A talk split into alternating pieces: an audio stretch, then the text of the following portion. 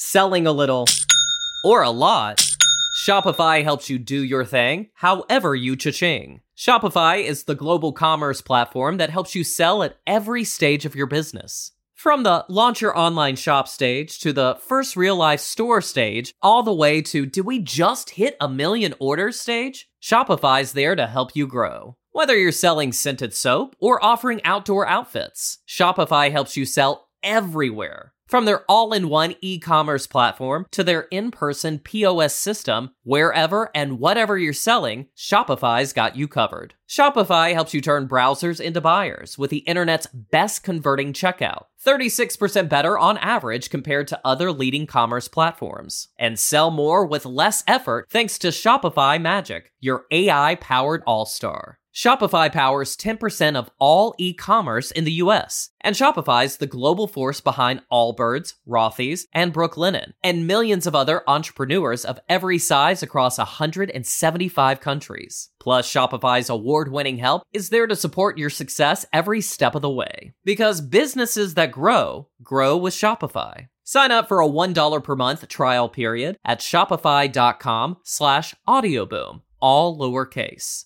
Go to shopify.com slash audioboom now to grow your business no matter what stage you're in. Shopify.com slash audioboom.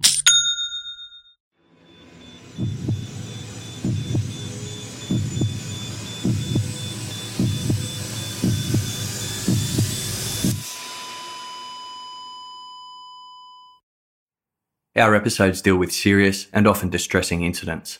If you feel at any time you need support, please contact your local crisis centre. For suggested phone numbers for confidential support, please see the show notes for this episode on your app or on our website.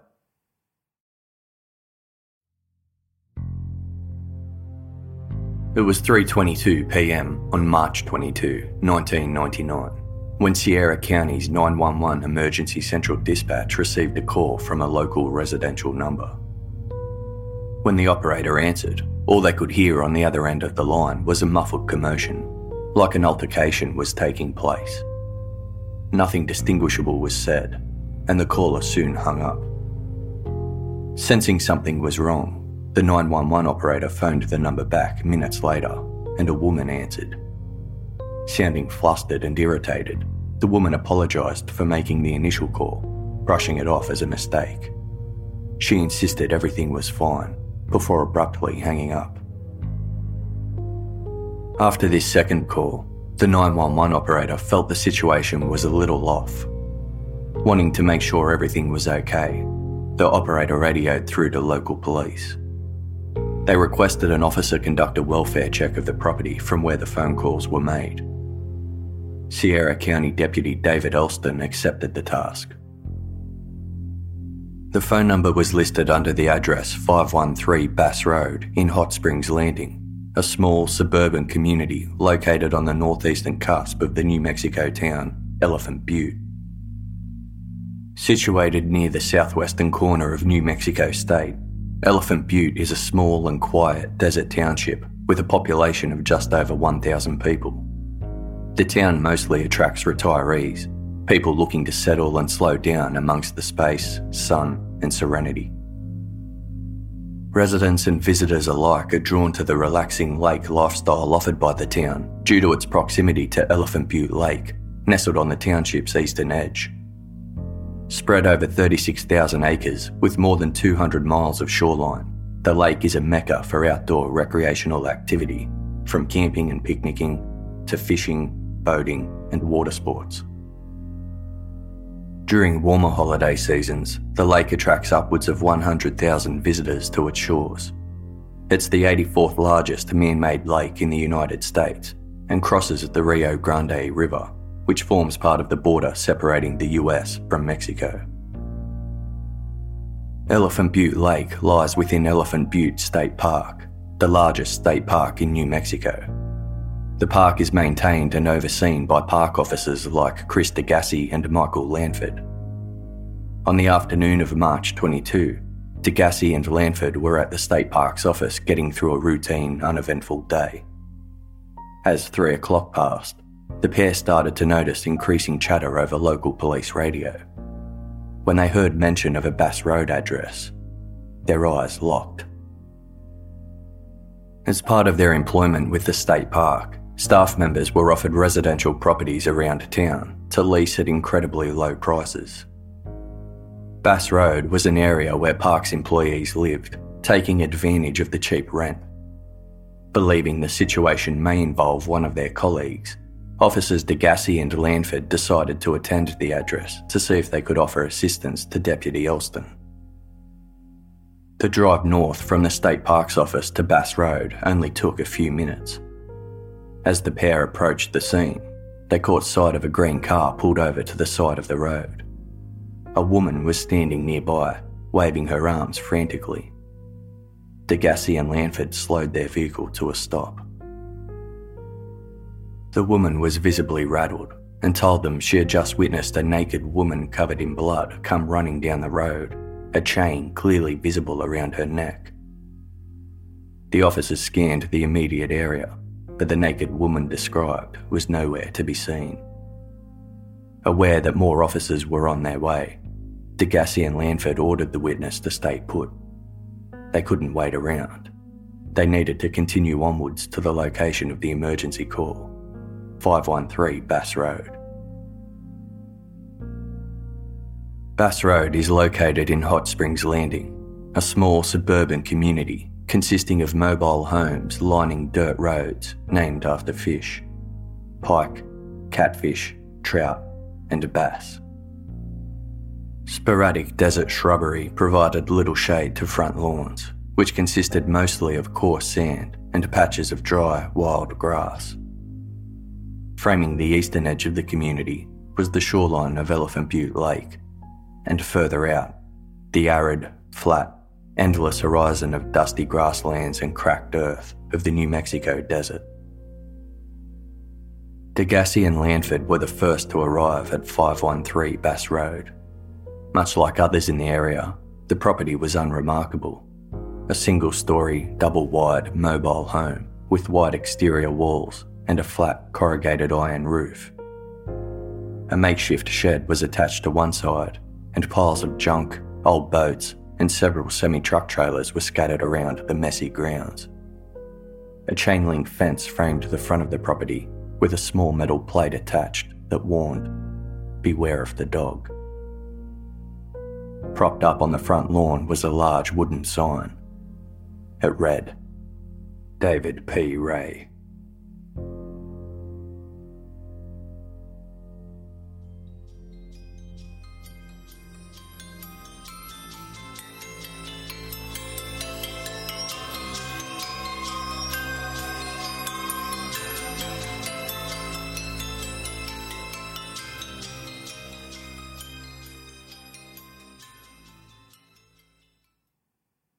Officers Degassi and Lanford approached the house at 513 Bass Road with curiosity.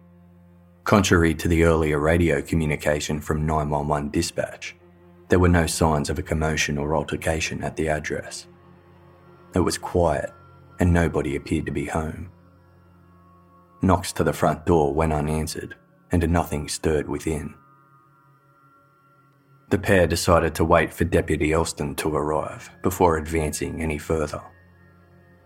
In the meantime, another call was received at Sierra County's 911 Emergency Central Dispatch.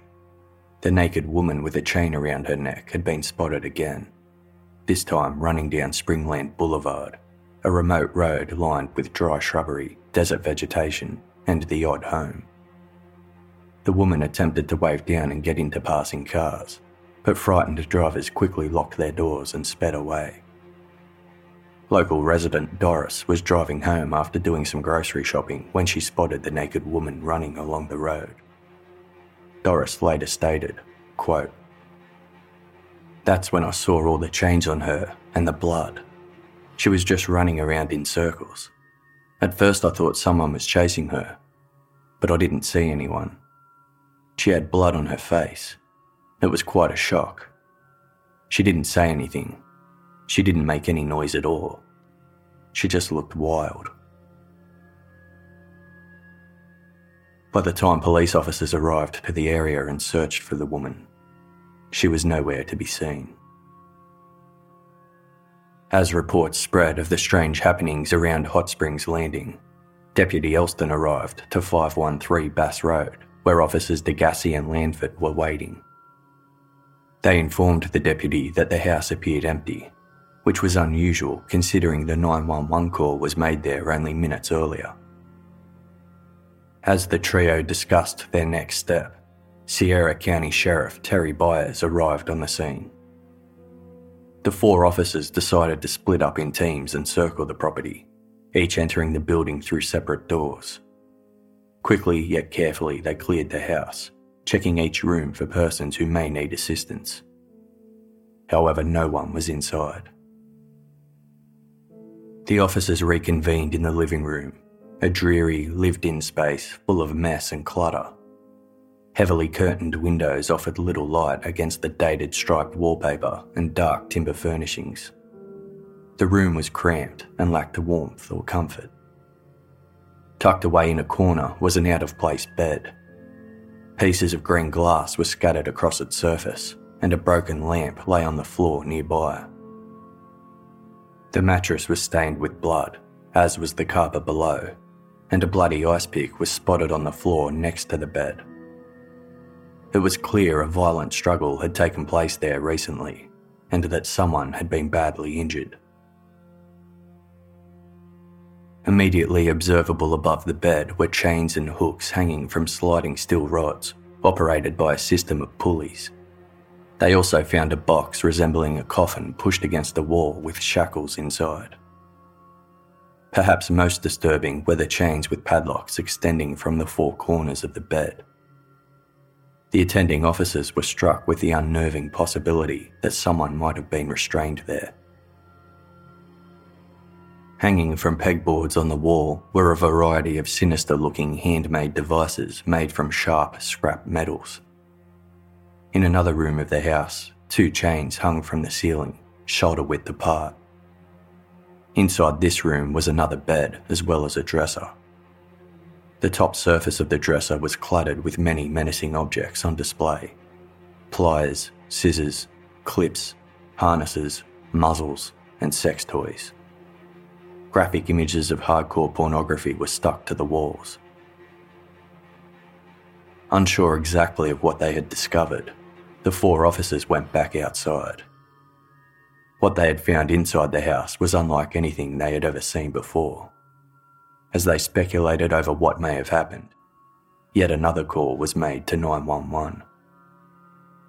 This time, a female caller told the operator, quote, I'm calling for a young lady that ran into my house.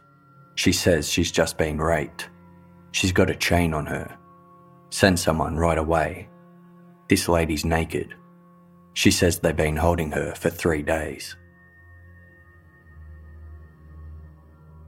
Responding to this call, Sierra County Deputy Peter Bowitowitz drove down the cracked asphalt strip of Hot Springs Landing Road. As his colleagues were searching the Bass Road property just metres away, Bowitowitz spotted an elderly man standing out the front of a home, waving him down.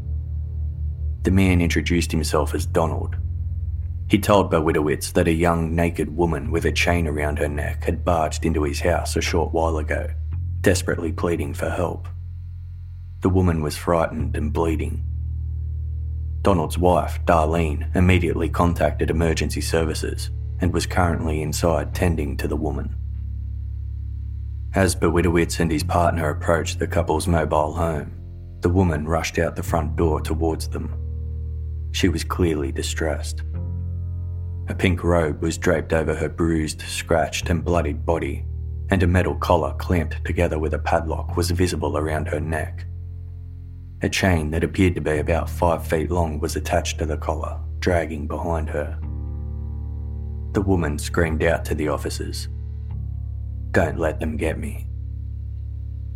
She revealed her name, Cynthia Vigil, Cynthia explained that days earlier she had been kidnapped by a man and a woman. They took her to their house where they chained her up inside and refused to let her go. She was repeatedly raped and tortured by her captors. Cynthia didn't know the address where she was held, nor did she ever get a good look at the exterior of the property. She was only ever kept inside, away from the windows. Cynthia referred to her male captor as Dave. Pointing to the attending police officer's uniform, she remarked he was one of them.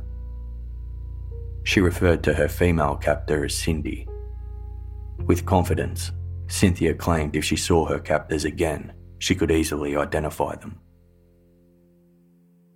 Cynthia was rushed to Sierra Vista Hospital for immediate treatment. With the information she had so far provided to police, the dots were starting to connect between each scene in Hot Springs Landing. It appeared Cynthia Vigil had been imprisoned at 513 Bass Road for several days. After she managed to escape, she sprinted along neighbouring roads where she was spotted by multiple witnesses before taking refuge in the house of Donald and Darlene. Elsewhere, State Parks Officer Byron Wilson was finishing up paperwork in his office and was almost ready to go home for the day when he heard chatter over the police radio about a naked woman running through the streets, a potential rape, and an address on Bass Road. Realising the situation unfolding involved a state park's property, Wilson decided to forego heading home and headed straight to Hot Springs Landing to find out what was going on.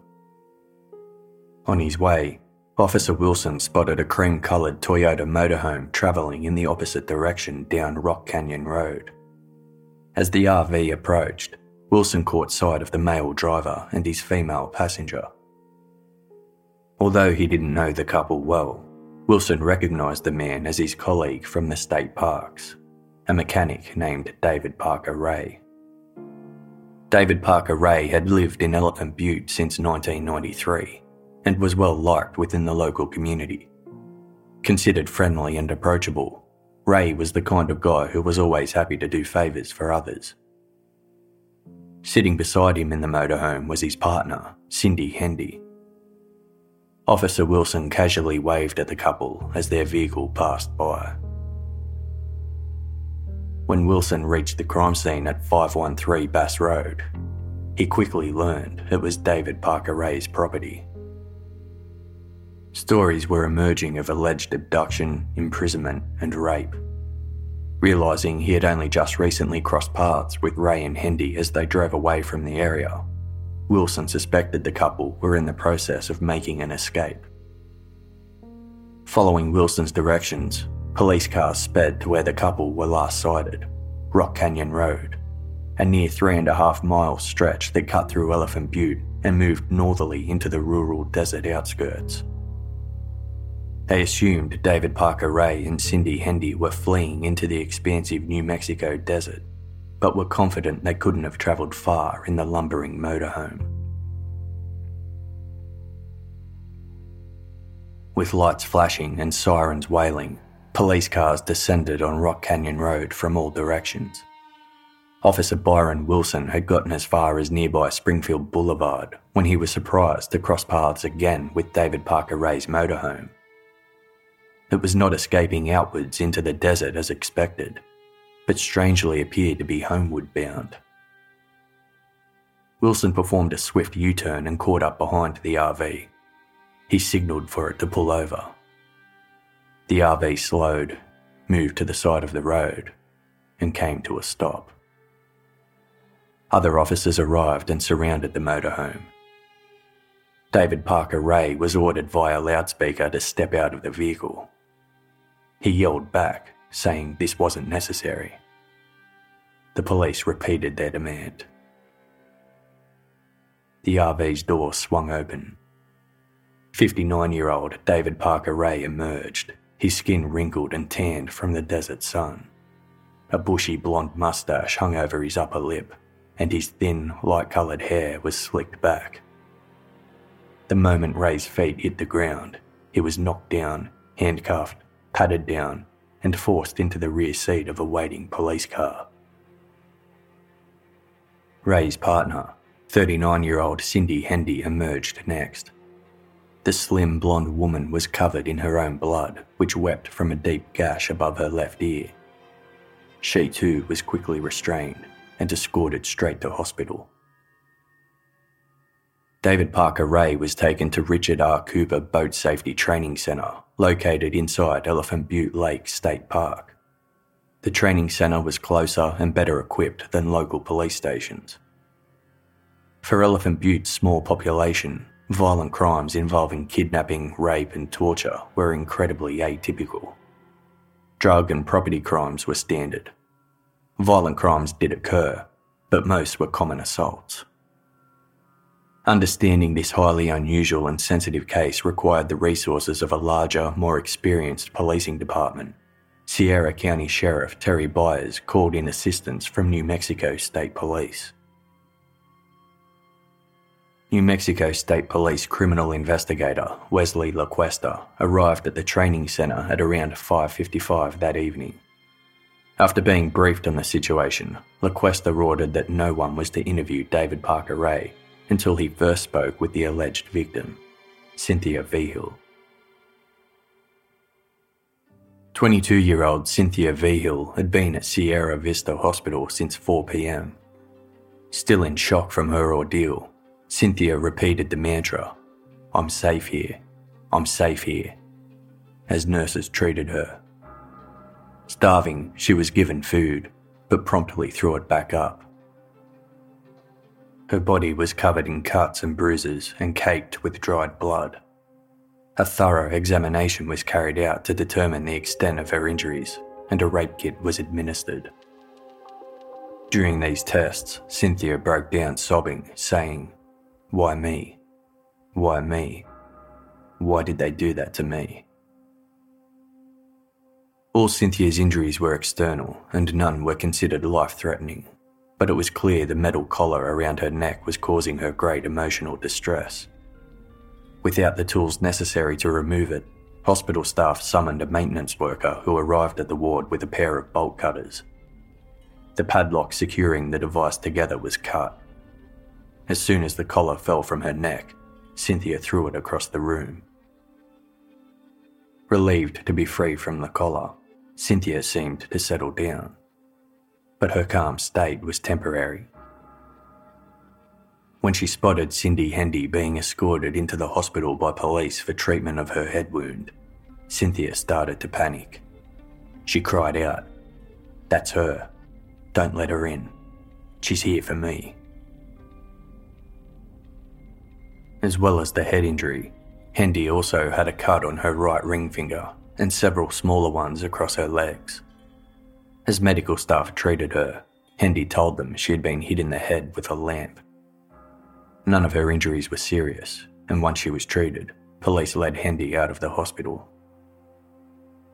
Before she left, Hendy pointed to Cynthia Vigil and said, quote, That girl should be checked because the bitch is on heroin. Hendy was then taken to the training centre in Elephant Butte Lake State Park, where her partner, David Parker Ray, was already being detained. Once Cynthia Vigil had been assessed by doctors and her injuries treated, police proceeded to interview her about her abduction. When she spoke to police, she was upfront about her drug use and openly admitted to using heroin in the two days prior to her abduction. Her reliance on drugs was a result of a traumatic childhood that included the loss of her mother, to whom Cynthia was very close. Since her mother's death, Cynthia had been estranged from her remaining family members, staying in cheap motels and paying her way as a sex worker.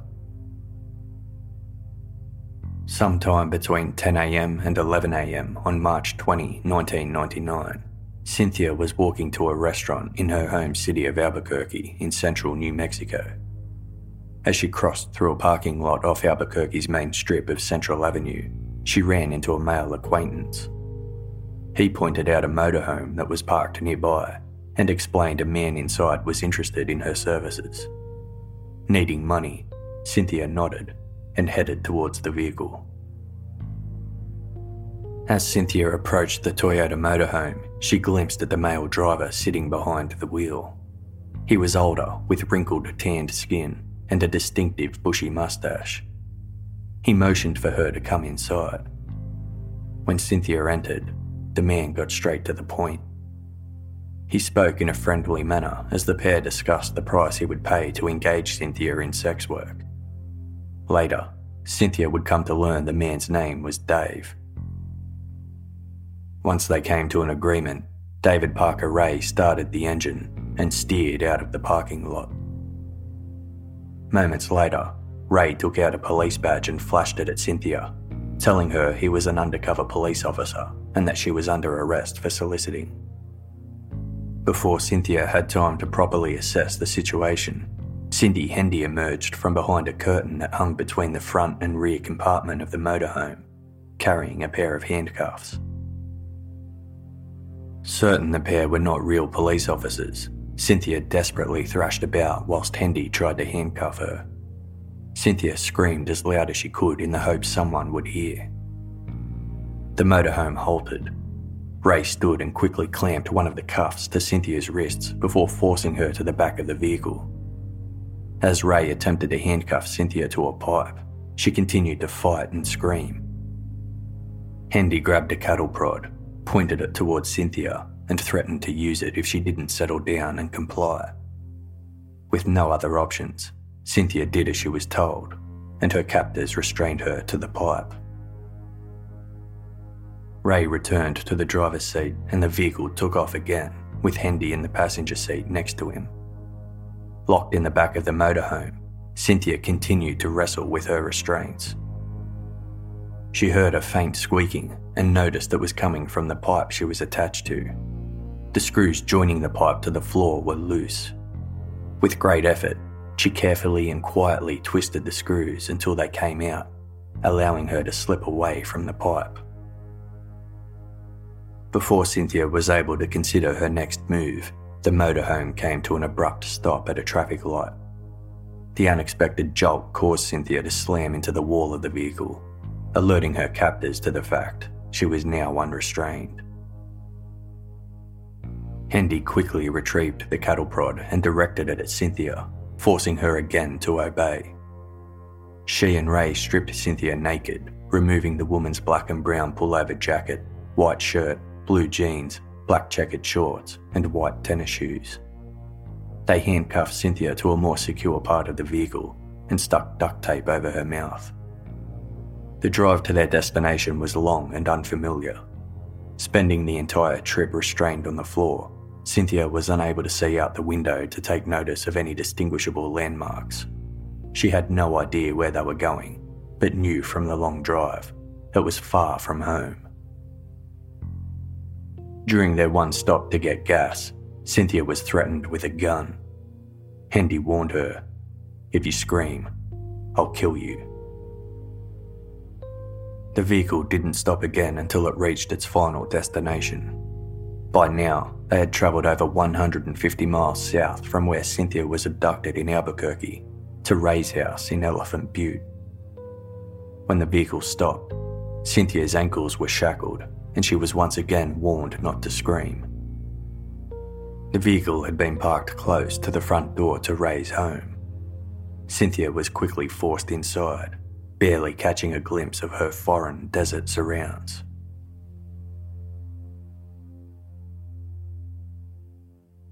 Once inside the house, Cynthia was led down a hallway to a dark and uninviting living room with dreary brown striped wallpaper.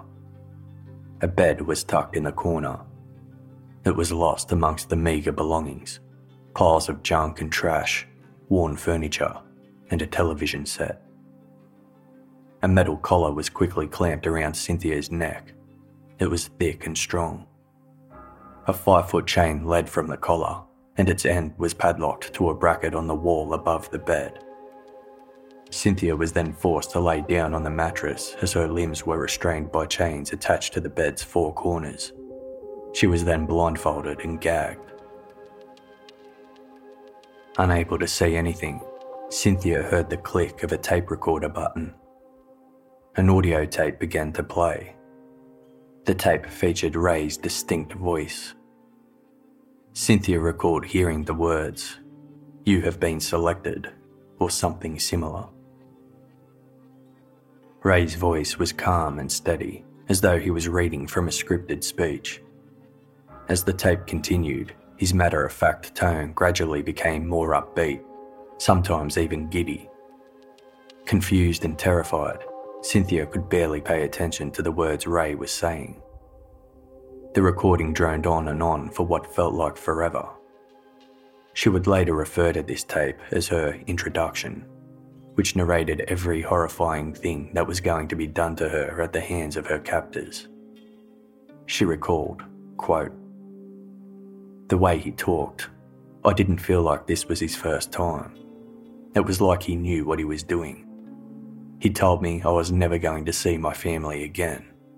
He told me he would kill me like the others. Although she would never be able to remember exact minute by minute occurrences during her captivity, Cynthia would never forget what was done to her. At gunpoint, she was forced to endure acts of sadism and torture. She was led through the house to a room where whips, medical instruments, and other torture devices were out on display. Cynthia was strung up by chains which hung from the ceiling and was further sexually assaulted and tortured. An old motor was rigged up, attached to Cynthia via cables, and used to administer electric shocks to her body. The shocks were so powerful and painful that she'd often lose consciousness as a result. Throughout her ordeal, Ray took photographs of her to keep as perverted mementos. When she was not being tormented, Cynthia was kept in the living room where she was chained to the bed by her arms, legs, and neck. Sitting nearby were Ray and Hendy, who casually watched television. She was given only one serving of food to keep her going, but not enough to help her gather any energy or strength. Cynthia recalled Ray showing her photographs of other women bound and tortured. It seemed clear to Cynthia that she was not David Parker Ray's first prisoner.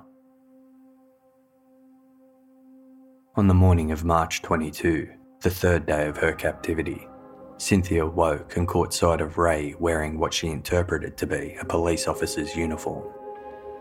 In reality, it was Ray's state parks uniform, which bore a resemblance and similarities to those worn by local law enforcement. Remembering the police badge she had flashed during her abduction, an unsettling thought crossed Cynthia's mind. What if her captor was an officer of the law? Before he left for work, Ray told Cynthia he had a surprise for her. Once he returned home that afternoon, he was going to take her into his toy box. It was not the first time Cynthia heard of the toy box, but she had yet to learn what it was in reference to. She overheard Hendy mention it the night before. Believing Cynthia was too exhausted to escape, Ray removed the chains that were restraining her arms and legs to the bed. This allowed her to stretch and move to an extent. The collar still remained around her neck, keeping her chained firmly to the wall.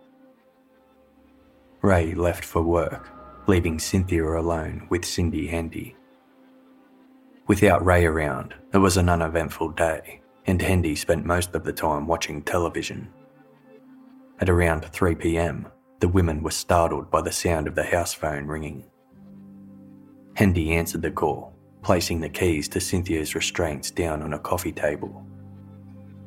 As the conversation continued, Hendy's focus on Cynthia lessened until she wandered out of the room completely and into the kitchen.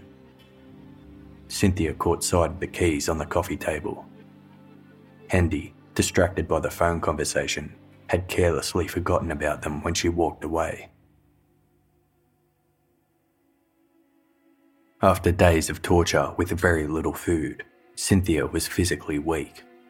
It took all of her remaining strength to stretch her body towards the coffee table and twist her foot around one of its legs. After successfully making contact, she pulled the table towards her as quietly as possible. Once it was close enough, Cynthia grabbed the keys. Fearful Hendy would reappear at any moment, Cynthia slowed down and thought carefully about her next move. Ignoring the temptation to begin unlocking her neck restraint, she instead focused on pushing the coffee table back to its original place. This way, when Hendy returned, she wouldn't immediately notice that the table had been moved, and that Cynthia had obtained the keys. Full of nervous energy, Cynthia used her leg to maneuver the table back to where it had been. But as her leg was still outstretched, Hendy suddenly entered the room, catching Cynthia in the act with the keys in her hand. Furious, Hendy rushed at Cynthia, dropping the phone on the mattress as she lunged. When Cynthia refused to let go of the keys, Hendy grabbed a nearby lamp and used it to belt Cynthia across the head, smashing the lamp into pieces. The impact should have been enough to impair Cynthia, but any pain was masked by the surge of adrenaline pumping through her veins. During the scuffle, Cynthia managed to reach out and grab the phone that Hendy had dropped on the mattress, quickly dialing 911. The emergency line operator answered, but Hendy snatched the phone away and terminated the call. In this brief moment of distraction, Cynthia saw an opportunity. She reached down and grabbed an ice pick that was lying near the bed, slashing it across the back of Hendy's head. The impact was enough to send Hendy into an immediate daze as blood started to pour from the open wound. Using the keys, Cynthia quickly unlocked the padlock that was securing her collar chain to the wall. When the padlock unclicked and fell, Cynthia stumbled to her feet and rushed out of the house, the collar's chain dragging behind her as she ran. Naked and covered in blood, she headed out into the unfamiliar surrounds, completely disoriented. The coarse sand of the desert landscape scraped the bottoms of her bare feet as she bolted, dragging the neck chain along behind her. Motorists passed her by, some locking their doors and accelerating away as she screamed for them to stop. Desperate for help, Cynthia eyed every property she ran to, but they appeared empty. When she finally spotted a double wide mobile home with lights on and its front door open, she sprinted in, screaming for help. 60 year old Darlene was startled by the intruder. Cynthia begged Darlene not to let them get her. Darlene later described Cynthia's physical state. Quote, Her wrists looked like hamburger meat. She had beautiful long brown hair and it was all matted with blood. She was dirty all over. Her breasts were black and blue, and there were bruises all over her arms and legs. Darlene's husband, Donald, had only just returned home from his job at the post office. He was in the bedroom when he heard someone barging into their home. When he went to investigate, he saw Cynthia, who was traumatised and could barely speak. She desperately asked Donald to remove the collar from around her neck, but realising the seriousness of the situation, Donald felt it was a job best left for the police. As he retrieved a bathrobe to cover the frightened woman, Darlene quickly called 911. Whilst waiting for the police to arrive, Cynthia hid under the kitchen table, fearing her captors would enter the house at any moment and find her. selling a little or a lot.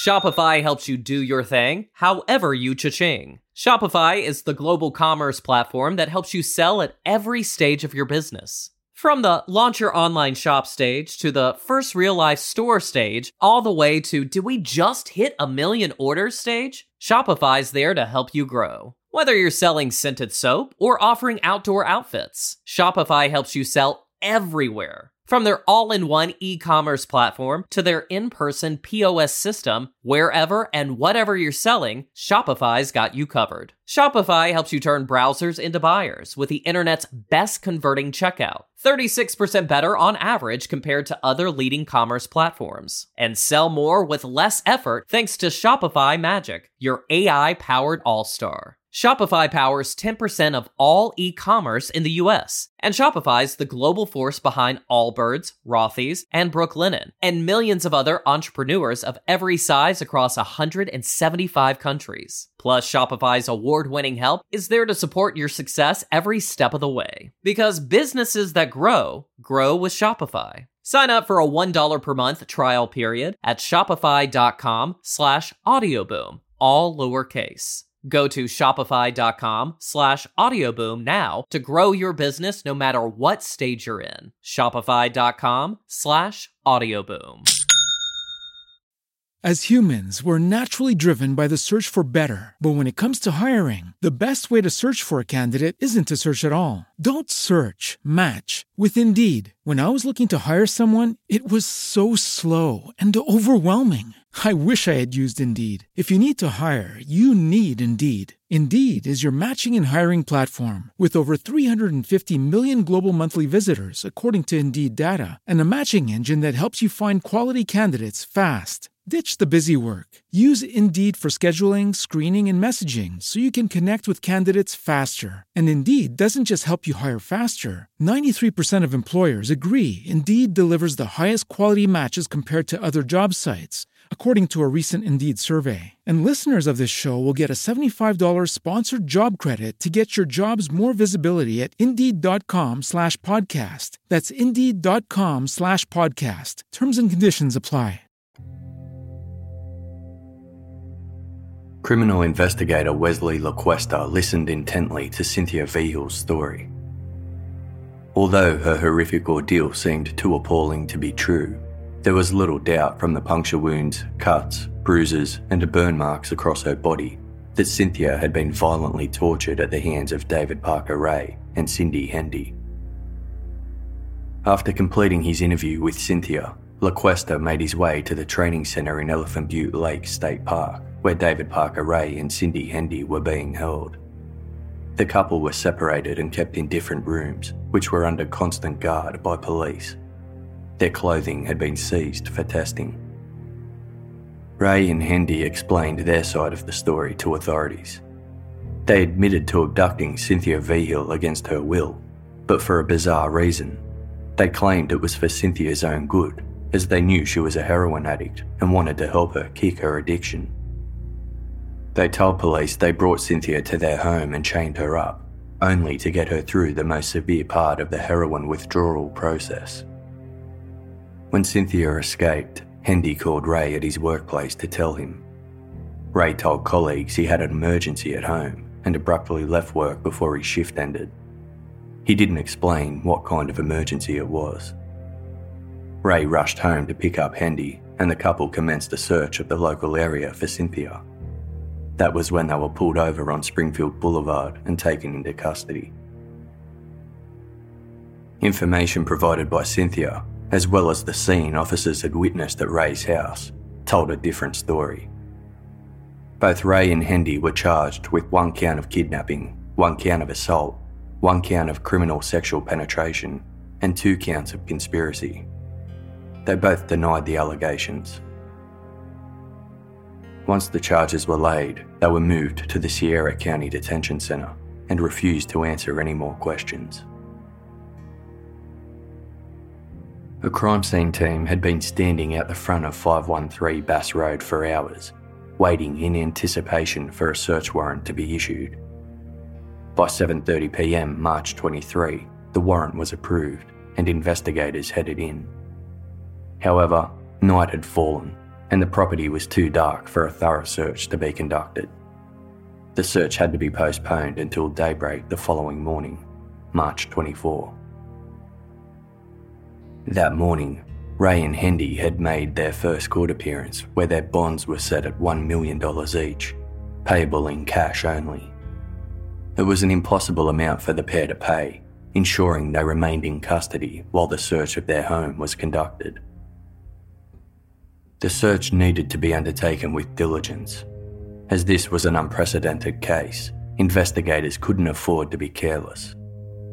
Before a single thing was touched or examined, a detailed sketch of the house layout was made, whilst photographers and videographers moved through, meticulously documenting every inch. The double wide mobile home leased to David Parker Ray was cluttered and unkept. It featured a master bedroom, a smaller second bedroom, a living space, kitchen, and bathroom. Clothing worn by Cynthia Vigil on the day of her abduction was found in the master bedroom, including her white shirt, blue jeans, and white tennis shoes. Amongst Ray's belongings, investigators discovered 401 unique articles that did not appear to be property belonging to either David Parker Ray or Cindy Hendy.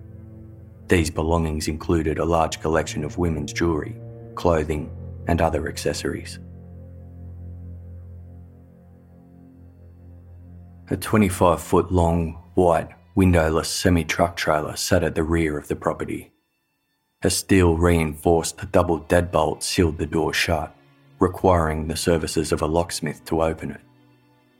There were no locksmiths in Elephant Butte, so police had to bring one in from the nearby larger town of Truth or Consequences. The town's only locksmith arrived on the scene at 9:45 a.m. and unlocked the door. Hanging on one interior wall was a sign that read Satan's Den. Another next to it read the bondage room. But this was the room David Parker Ray would refer to as his toy box. The first thing officers saw upon entry was a handmade, motorised black reclining chair situated in the centre of the trailer. It was similar in design to the type of chair used for gynecological examinations, except unlike the medical chair it was based on, this one had several unique additions. Metal stirrups, electrodes, and several red nylon straps were attached, and the chair was on top of a tract, allowing it to slide backwards and forwards. Walls and shelves were adorned with a chilling collection of torture instruments, which included a branding iron, clamps, leather belts, paddles, sandpaper, saw blades, needles, suction cups, whips, and forceps.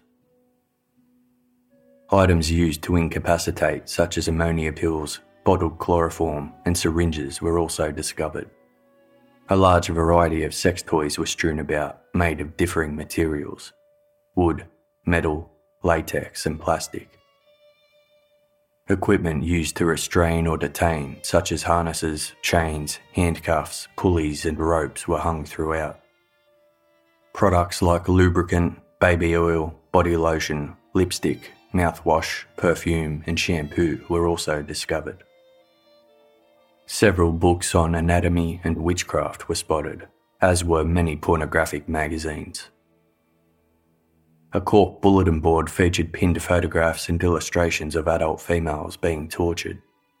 A sign above it read, The Lure of Satanism, which was a theme that carried elsewhere. On display nearby were two replica skulls, one with three candles on top, a long black robe with a red cape, and a Barbie doll trapped in chains. A list of instructions explained how to use a motorised machine to inflict damage to breasts. These instructions ended with the following warning quote, This process is very painful, and due to the constant motion, the body will not adjust to the pain. During the operation, the subject will remain in extremely painful duress. A television hung on the wall at the foot of the chair, with a video camera set up on a tripod nearby, its lens pointed towards the chair.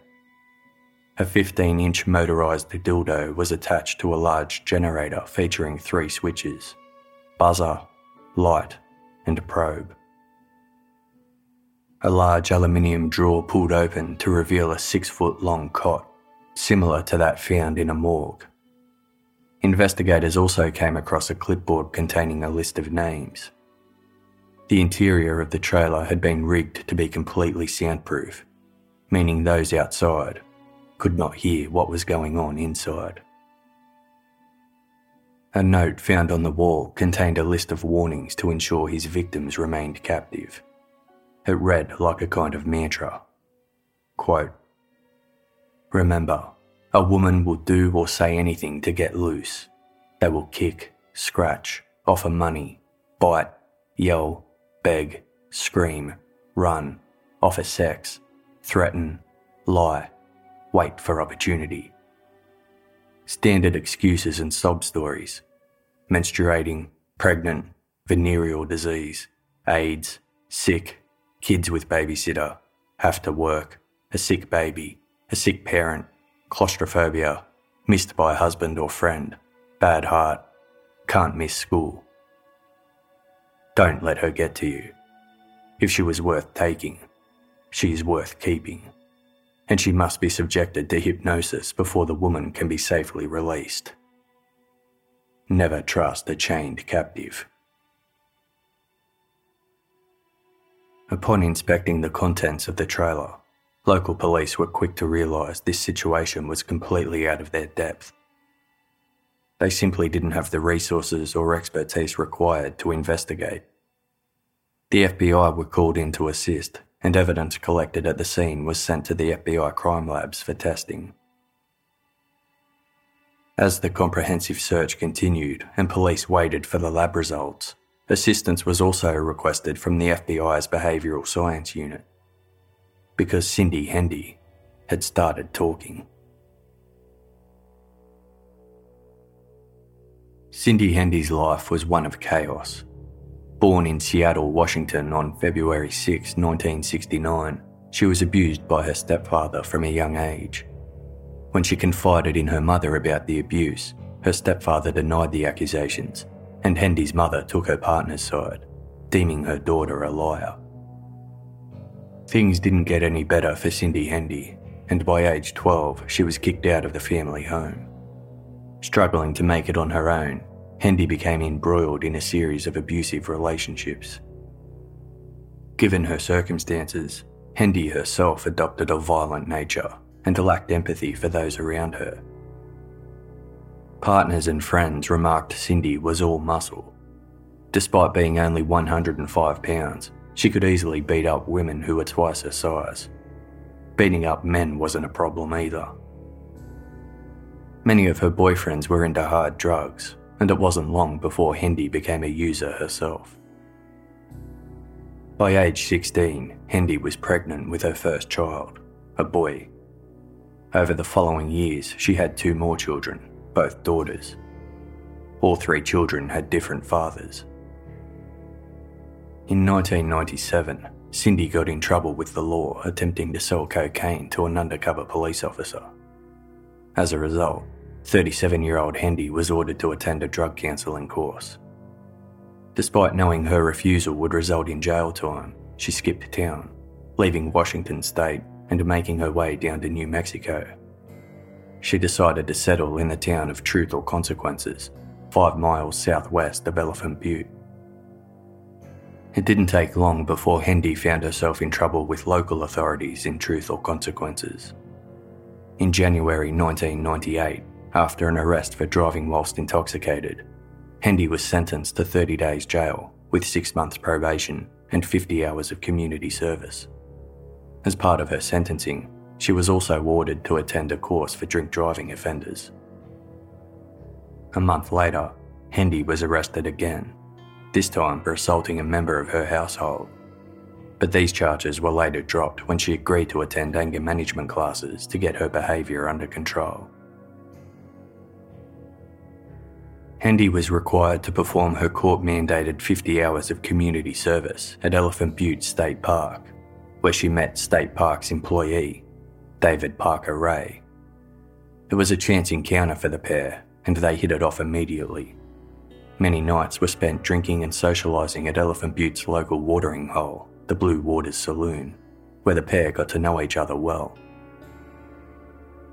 Hendy and Ray were polar opposites, Hendy was an extrovert, whereas Ray was introverted, but the two soon discovered they had one thing in common. Both were sadists, deriving pleasure and sexual gratification from inflicting pain and humiliation on others. This shared interest was enough to draw the pair together, and they soon became a couple. By January 1999, Hendy had moved into Ray's home at 513 Bass Road. They'd only been a couple for eight months when they found themselves under arrest for Cynthia Vigil's abduction. Two days after her arrest, Cindy Hendy broke her silence and agreed to be formally interviewed. During her interview, Hendy admitted to knowing that David Parker Ray was a dangerous and deadly man. He had a long criminal history and hadn't spared her any of the details. Earlier on in their relationship, Ray had told Hendy about a time he was questioned by the FBI in relation to the disappearance and murder of several women. Ray was living in Fence Lake, New Mexico, a mostly rural area with a population of less than 50 people, which didn't consist of much other than a few ranches. At Fence Lake, David Parker Ray owned farmland where he harvested crops and raised cattle. One day, the FBI paid him a visit. They wanted to speak to Ray about accusations of his involvement with a slavery ring and murder. They had received a tip off that Ray had been abducting women, mostly of Mexican descent, and was then selling them off as slaves. But with no evidence to support the allegation, the FBI investigation didn't progress further beyond this initial line of questioning. Ray bragged to Hendy that he was able to talk his way out of it, implying he was guilty of the crimes. After dodging the FBI, Ray lived a transient life, constantly relocating and never staying in one place for long. Wherever he went, he continued his brutal attacks on women, using a fake police badge to trap his victims. Ray's view of women was no secret to Hendy. He believed he owned women and that they existed purely to serve him. When he talked about killing women, he referred to them as packages. Hendy recalled when Ray told her about his first alleged murder. Ray was 20 years old at the time and living in Belen, New Mexico, the town he grew up in. Ray told Hendy that he abducted a schoolgirl and tied her to a tree where he proceeded to rape her, beat her, and finally strangle her to death. Ray enjoyed the experience immensely he told Hendy he had been so aroused that he knew from that moment he would continue to torture and kill women. According to Hendy, Ray selected his victims based on whether their physical appearance matched his type. He preferred large breasted women that, for the most part, were either of Oriental or Mexican descent. Specifically, he targeted sex workers, believing they were less likely to be reported as missing Sometimes he would put makeup on his victims to make them look more desirable before he tortured them. In total, Ray confessed to Hendy that he had killed over 30 people during a 40 year span, including men and women. Of his alleged murders, 18 occurred within New Mexico's Sierra County, but he also claimed to have left undiscovered victims in other dumping grounds in Texas, New Mexico, and Arizona. Ray never revealed the supposed location of his dumping grounds to Hendy, but she did know he was incredibly careful not to leave any objects on the bodies of his victims, such as distinctive jewellery or clothing, anything that could later identify them. In one story, Ray claimed he brought a short, oriental looking girl with black hair into his funhouse, referring to his torture trailer. When they were inside, Ray pulled out a gun, aimed it at the back of her head, and pulled the trigger. The girl didn't die instantly, so Ray shot her again. He placed her body in the back of his truck and disposed of her at one of his dumping grounds. In another story, Ray told Hendy that he was disposing the body of another one of his victims when the body started to protrude a foul smell. He dumped the body in a ravine and tried to cover up the odour by kicking dirt on top of it. After he left the scene, he decided that he wanted to keep the girl's skull as a memento, but when he returned, a big red dog was standing on top of the pile of dirt. Ray took this as a bad omen and quickly fled the scene, leaving the body untouched. Ray spoke of kidnap and murder so often that Hendy had become desensitised to his words and didn't take much notice of what he was saying. She told the investigators, quote, it went in one ear and out the other. In the early 1990s, David Parker Ray moved to Elephant Butte, where he took a job as a mechanic for the state park. Ray's job afforded him a lot of downtime, which Hendy explained he filled by constructing restraint and torture devices to use against his victims. The implements were made from various pieces of junk he accumulated and were designed to restrain, constrain, and cause immeasurable pain to those he used them on. One such device was called a knee spreader, which was used to forcefully pry and hold open the user's legs. If they tried to close their legs, they would be cut by spikes. This device had been spotted by officers at 513 Bass Road on the day Cynthia Vigil had escaped. Another device shaped like the number 8 was used to constrain breasts. Ray also made a spiked glove featuring razors on each fingertip. He dubbed it the Freddy Krueger glove. Tinkering with junk and putting things together with tools was part of Ray's job, so his disturbing hobby didn't raise any suspicions. As for Hendy's involvement in Ray's alleged crimes, she confessed to participating to an extent. She admitted to assisting Ray in the abduction, imprisonment, and torture of some of his victims. In February that year, a month before the abduction of Cynthia Vigil, Hendy helped Ray capture a woman she referred to only as Angela.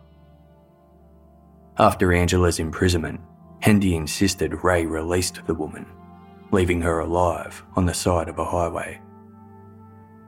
Hendy also told investigators that Ray had an obsession with taking photographs of his victims during their torture, which he kept as mementos. This statement matched information provided by Cynthia Vigil, who previously told police that during her captivity, Ray had taken photos of her and had also shown her images featuring other restrained women. With Hendy now corroborating Cynthia's story, the likelihood that Ray had more victims was further solidified. However, Hendy said Ray would always burn his latest photo collection after a certain period of time, which ruled out the possibility that investigators could use them to identify Ray's other victims. In addition to the photographs, Hendy explained that Ray also kept what he referred to as physiological forms these forms documented a physical description of each of his victims, including their height, weight, age, and other distinguishing features. Despite her shocking revelations, Hendy made it clear that she had never actually witnessed any of David Parker Ray's alleged murders take place, and that she couldn't provide any evidence to prove they had ever occurred. The information she was providing was based purely on stories Ray had told her. At the conclusion of her interview, investigators asked Hendy if she had anything else she wanted to add. She responded, quote, You might want to dig up the backyard.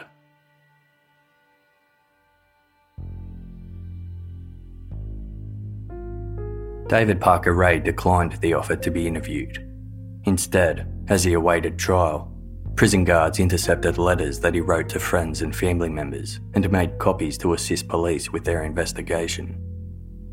One letter was addressed to David Parker Ray's sister, Peggy, and another was for his son, David Elvin. Investigators questioned both Peggy and David on March 27. Their statements offered a detailed insight into the history of this secretive and sadistic man. Born in Belen, New Mexico in 1939, David Parker Ray was the first child of Cecil and Nettie Ray. Theirs was an inharmonious family, led by an alcoholic and abusive patriarch. When Ray was 10 years old, his parents divorced, and he and his younger sister Peggy were sent to live with their grandparents on a ranch in nearby Mountainair. When their grandmother passed away, life at the ranch became strict and the children were often neglected. Their grandfather was a tough disciplinarian, and failure to follow his rules resulted in physical punishment. At school, the awkward and shy Ray was often a target for bullies. As an insecure teen, he turned to drugs and alcohol to cope. Ray harboured an affinity for all things mechanical, so after finishing high school, he took a job as an auto mechanic Ray enlisted in the United States military and was deployed to Korea at the age of 21. His mechanical skills were put to good use, and he earned a reputation for being able to fix anything, from watches to heavy machinery. After four years of military service, Ray was honourably discharged and returned home to the United States. He married several times over the years, but none of them lasted. During one of his early marriages, Ray had a son whom he named after himself, David Jr. His daughter Glenda arrived a short time later, and she was given the nickname Jessie. After leaving the military, Ray soon moved to Oklahoma, where he attended a technical school to study aircraft mechanics. Later, he moved to Albuquerque and then on to Alaska, where he worked fixing oil pipelines for a short period of time. He continued to roam around before settling in Elephant Butte in 1993. There, Ray earned a good reputation through his work as a mechanic for the state parks.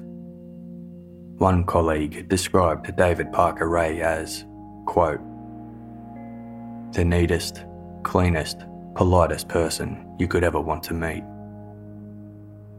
When Ray was arrested for kidnapping and assault, his boss and co workers had a hard time believing the man they admired could be capable of the crimes for which he was being accused. Ray's boss was so convinced of his innocence that he even put Ray on paid leave whilst he was awaiting trial. When Ray's sister Peggy spoke to authorities, she was quicker to accept the allegations, admitting there were signs throughout Ray's life that supported the claims being made against him. She recalled a time during her youth when she stumbled upon Ray's collection of photographs and sketches, which depicted images of bondage and sadomasochism. When Peggy confronted Ray about the pictures, he confessed the only way he could enjoy sex was by inflicting pain on his partner. Ray was just 14 years old at the time. Later in their lives, Peggy received a phone call from Ray inquiring about the erectile dysfunction drug Viagra. He wanted to know if it could help him have a normal relationship, one where he didn't have to hurt others in order to obtain arousal. Despite these incidents, Peggy defended her brother and drew issue with his portrayal in the media as a monster. Ray's son, David Elvin, spoke candidly to investigators about his relationship with his father. The two were not close. David had been raised by his grandmother and had very little interaction with his father over the years. At the conclusion of his interview, David Elvin was asked whether he would be willing to tell authorities if his father made any sort of confession to him David broke down in tears and answered that he didn't know if he could turn on his father and give incriminating information to investigators. Although he couldn't provide intimate details about his father's life, David alerted investigators to a number of other places his father had lived that authorities weren't aware of. If Cindy Hendy's claims that David Parker Ray was a prolific serial killer were true, Knowing his exact whereabouts over the years was pivotal if there was any hope of finding his other alleged victims. By now, investigators were convinced Cynthia Vigil was not Ray's only victim. District Attorney Ron Lopez told the media, quote, It's one of those crime scenes that just gives you that feeling that there's something else out there. There's reasonable grounds to believe we may have other victims. To be continued next week.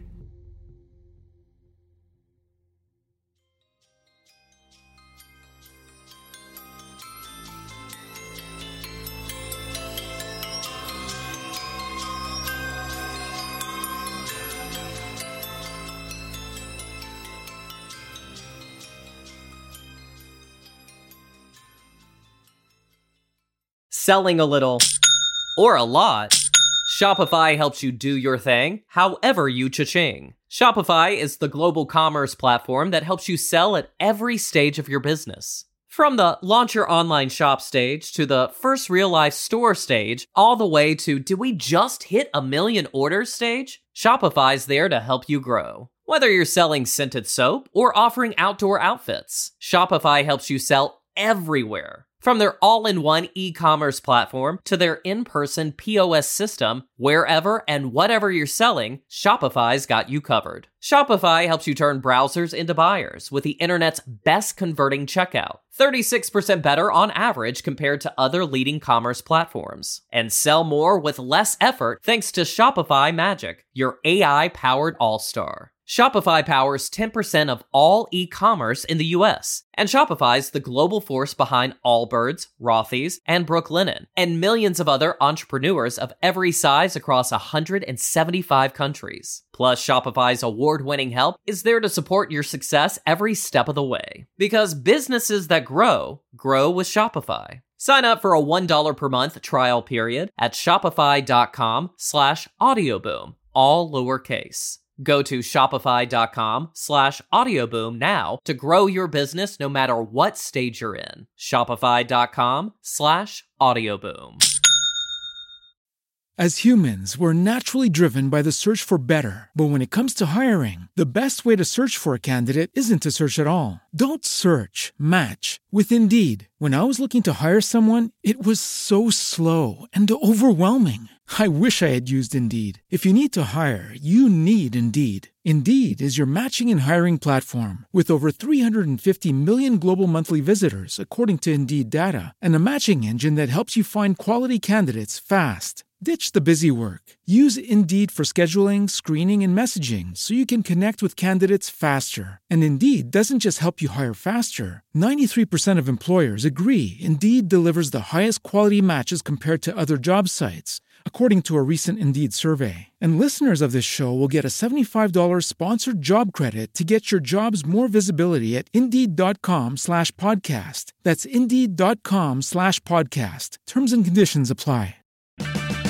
Purchase new wiper blades from O'Reilly Auto Parts today and we'll install them for free. See better and drive safer with O'Reilly Auto Parts. oh, oh, oh, O'Reilly Auto Parts.